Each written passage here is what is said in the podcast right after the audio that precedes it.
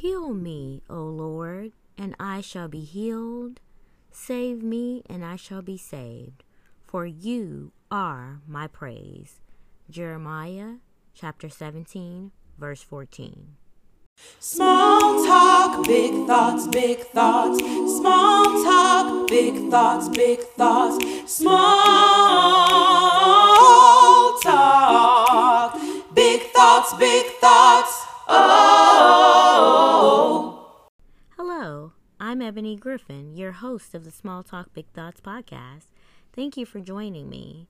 If you guessed from the intro that this episode is about healing, you would be absolutely right.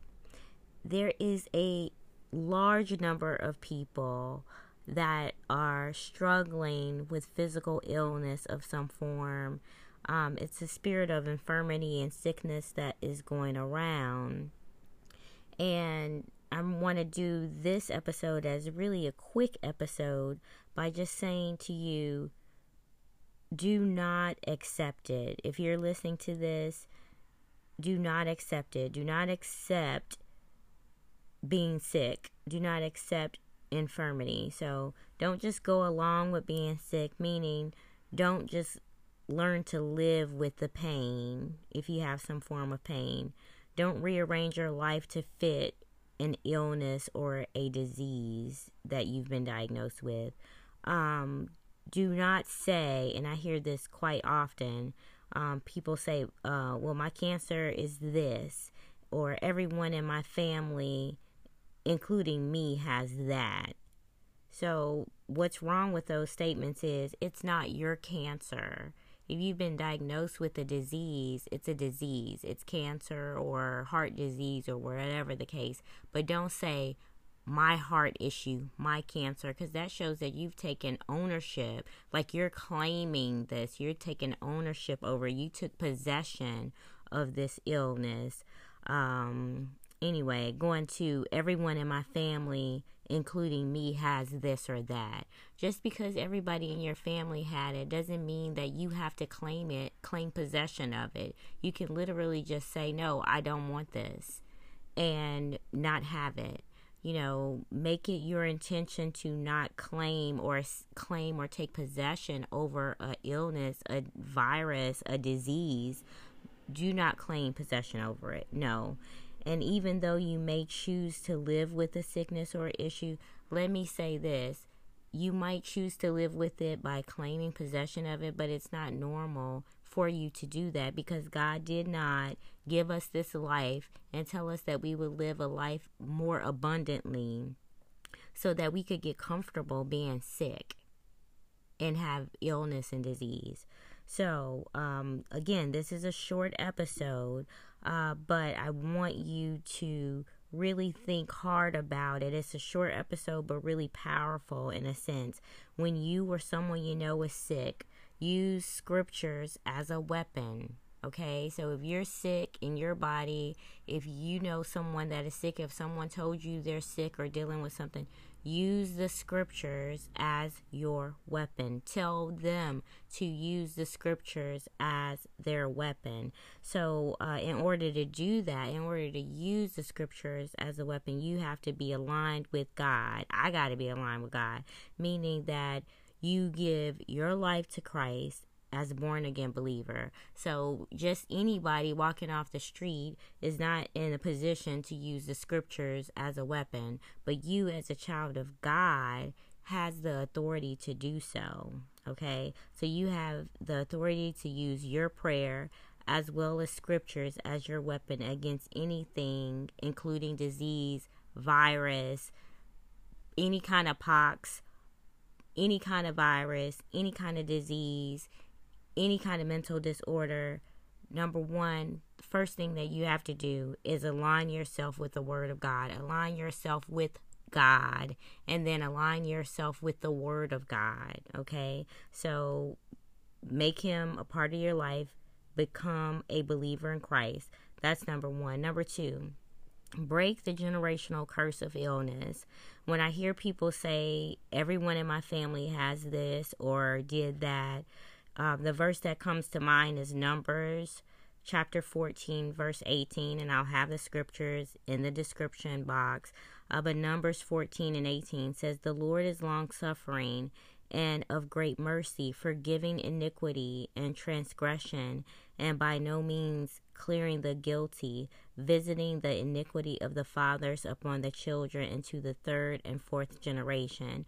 So it is, it is very true that when someone says that they've had, their great-grandfather had this, or their gr- big mama had that, and their mother had it, or their daddy had it, and now they have it, it is very true that that could happen, and that is found in Numbers chapter fourteen, eighteen, that there are certain things that you could do that could create issues with multiple generations, and it could visit through sin, it could visit from three to four generations down.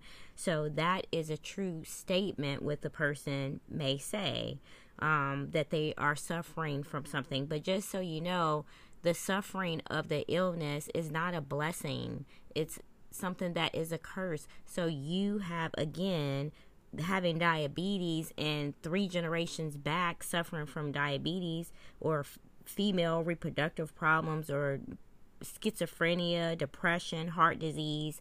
These things are not blessings. They are curses. They are sin curses, and you do not have to accept it. You can reverse the curse by asking God to sever it, cut it, cancel it right now, God, in Jesus' name.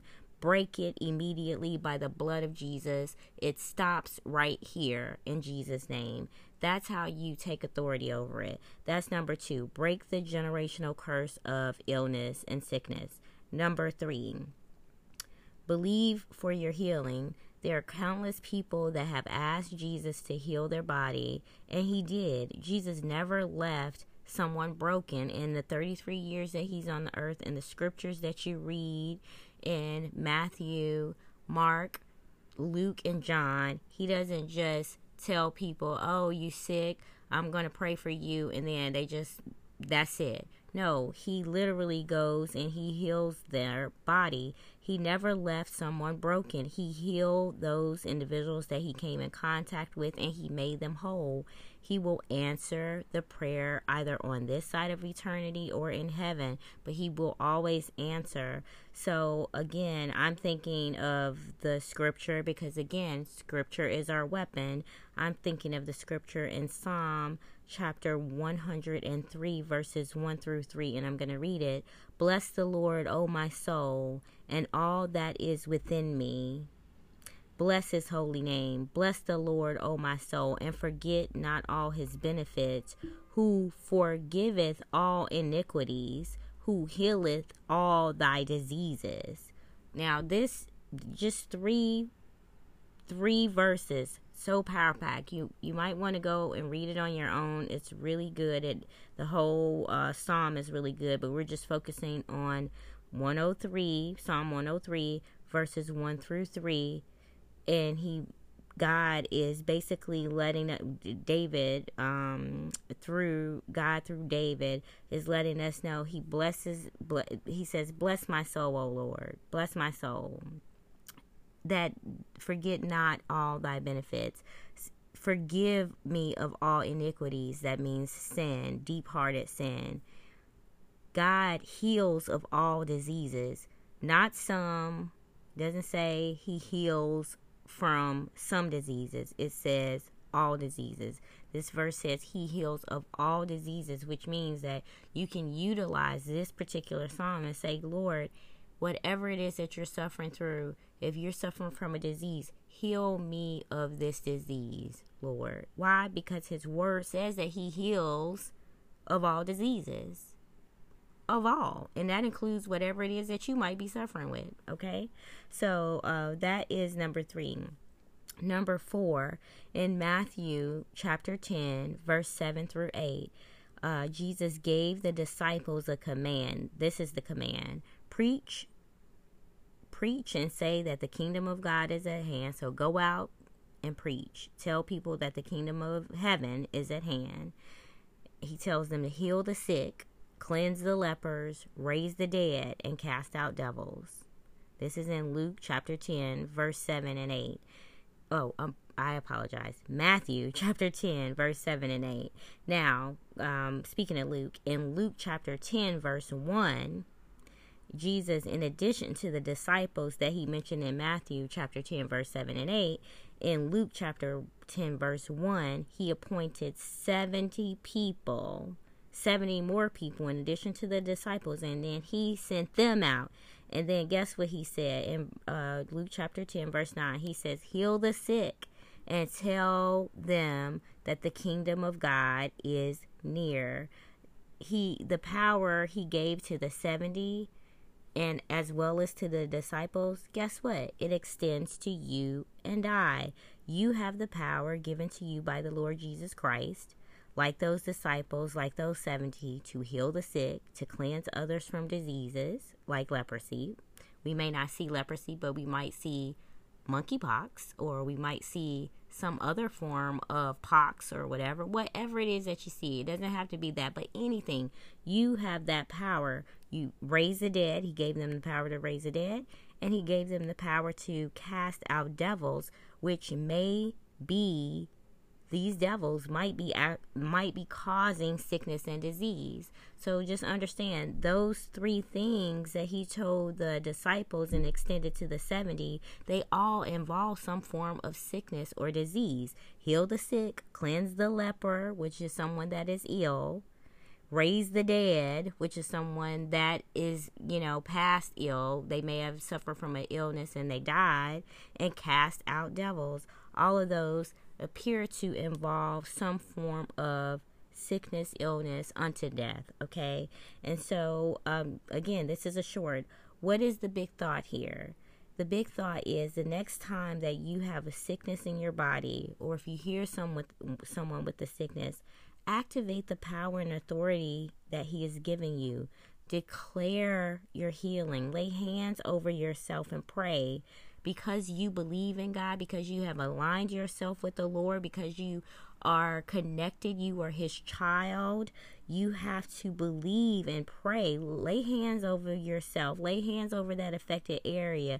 Don't just accept it for what it is. Say, God, the same power that you have given to those disciples in Matthew and in John, I activate my healing over this body part. I believe that you have healed me in the name of Jesus, by the blood of Jesus. Heal it, Lord. Heal it, Lord. Heal it, as your word says.